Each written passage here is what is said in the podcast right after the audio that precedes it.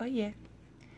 O episódio de hoje vai ser um pequeno desabafo da, dos tantos que eu farei ao longo do ano e eu espero que vocês apreciem da mesma forma que eu gostei de gravar esse, esse episódio e de escrevê-lo e de fazê-lo e de poder fazer parte, com que vocês façam parte desse meu crescimento e amadurecimento, do meu autoconhecimento. Então, fique até depois da vinheta e ouça esse pequeno desabafo.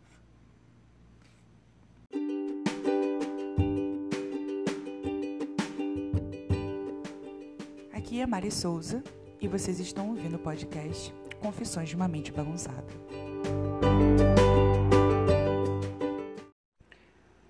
Recomeços são bons.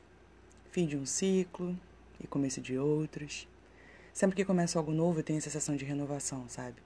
De todas as possibilidades à minha frente possíveis escolhas. Porém, recomeços são bons quando você está minimamente saudável mentalmente, porque você só precisa seguir em frente e lidar com algumas emoções chatas ao longo do caminho. Por que eu estou falando isso? Porque o episódio de hoje é um desabafo. Eu sou uma pessoa que não tenho problemas em recomeçar. Óbvio, eu fico chateada por não ter dado certo, já que me dediquei, me esforcei e não gosto da sensação de que perdi tempo, mesmo sabendo que tudo que eu passei foi aprendizado. Eu não posso mudar o passado, então o que eu posso fazer é aprender com ele, seguindo em frente, seguindo com as minhas metas, minhas listas e os meus objetivos. No entanto, ano passado eu tive uma grande dificuldade para seguir.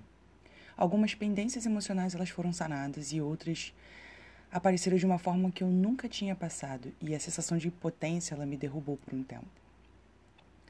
Ano passado eu terminei um relacionamento. O motivo? Eu não era feliz, nem sozinha, nem com ele. Já fazia um tempo que eu me sentia assim, então eu esperei um pouco porque eu pensei que era só uma fase. Pois eu estava num, num trabalho estressante, cansativo, esgotante, portanto eu fui empurrando com a barriga. Tanto os meus sentimentos quanto o meu relacionamento. Liguei o automático, liguei o foda-se e fiquei assim por um tempo. Quando finalmente eu percebi que não era só uma fase, concluí a decisão que há muito tempo havia tomado. Eu não sei o quanto vocês me conhecem, mas eu sou o tipo de pessoa que penso muito no que eu irei fazer antes de tomar qualquer atitude. Ou seja, quando eu resolvo tomar uma iniciativa de terminar ou até mesmo de começar algo, é porque eu tenho certeza do que eu estou fazendo e raramente eu volto atrás. Fiquei triste, é claro, porque era o fim de um relacionamento, mas o alívio de ter tomado uma decisão correta, a decisão correta, depois de tanto tempo em modo automático, foi muito maior. Eu estava no misto de sensações ruins e não sabia exatamente o porquê ou o que estava acontecendo, só só não gostava de me sentir assim. Conforme o tempo foi passando, eu fui descobrindo algumas informações, algumas atitudes abusivas, algumas mentiras, até mesmo muita manipulação. Foi uma surpresa, foi, foi um grande choque, foi um baque, bem grande.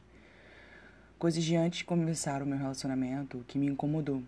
Não porque eu não namorava, sabe? Tipo, não, não me devia nada, mas enganou emocionalmente duas pessoas sem a menor necessidade, já que não tinha compromisso com nenhuma das duas. A pessoa que veio antes de mim, que eu acreditava que era maluca, que era uma grande filha da puta, na verdade era tão inocente quanto eu. Começamos a ligar os pontos, datas, horários, histórias, prints. Sim, meus queridos ouvintes, prints no plural. Desculpas, formas de agir, entre outras coisas, muitas outras coisas. Parecíamos duas detetives a ex antiga e a ex atual. e descobrimos que temos os mesmos gatilhos e traumas causados pela mesma pessoa. A única parte boa dessa história é que ela e eu nos tornamos amigas. Talvez ele nem tenha feito por mal, sabe? Às vezes essa é a única forma que ele conhece de amar, porque foi assim que o ensinaram a vida toda. Então, para ele é completamente normal. Mas foi aí que eu comecei a pensar muito sobre dois anos de relacionamento. Eu não me entenda mal, de verdade. Eu acredito que eu fui feliz em algum momento. E tive diversão genuína e tive momentos genuínos. Mas o problema é que eu não sei o que foi real ou deixou de ser. E tudo se mistura, grande paranoias, sorriso debochados, atitudes sonsas e piadas que para mim não faziam sentido na época, mas que hoje olhando, nossa, faz faz todo sentido. Já ouviram a expressão há males que vem pro bem? Foi exatamente isso que aconteceu.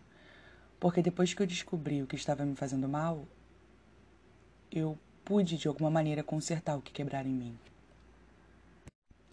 Eu segui um caminho de ansiedade, baixa autoestima, falta de cuidado comigo, eu evito conflitos, minha timidez aumentou, assim como a minha insegurança.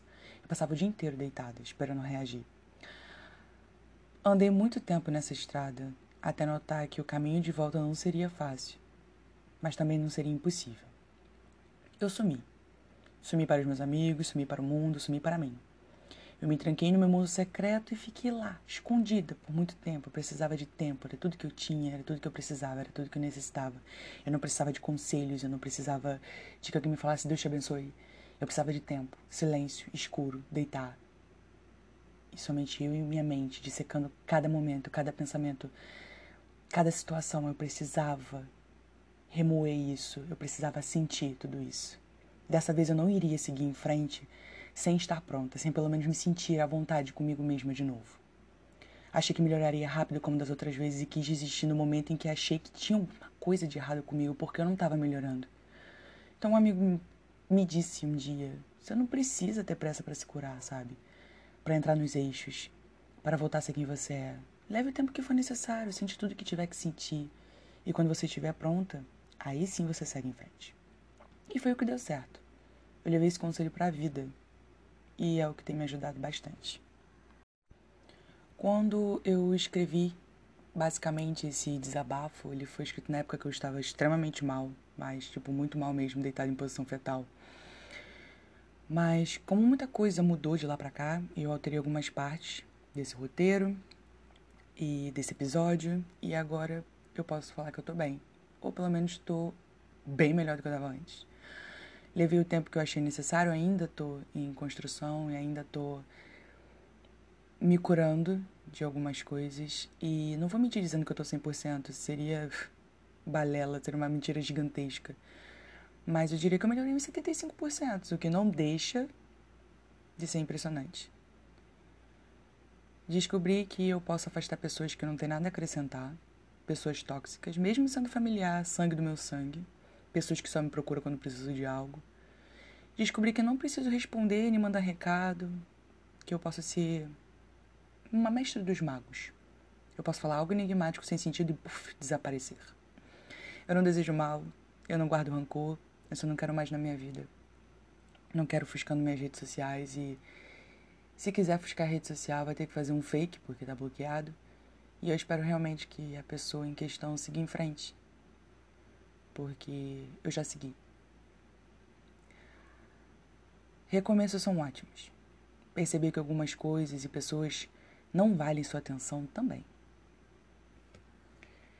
Tem um filme chamado Me Chame Pelo Seu Nome. Lá possui um diálogo de pai para filho e diz exatamente assim: Arrancamos tanto de nós para nos curarmos mais rápidas das coisas que ficamos falidos aos 30 anos e temos menos a oferecer cada vez que recomeçamos com uma pessoa nova. Mas se fazer de insensível para não sentir nada?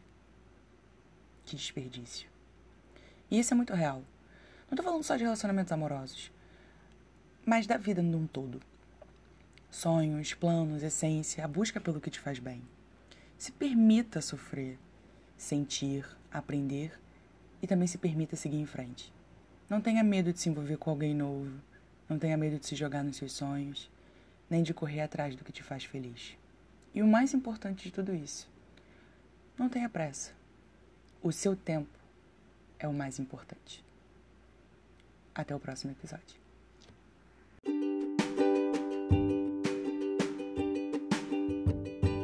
Você ouviu Confissões de uma Mente Bagunçada.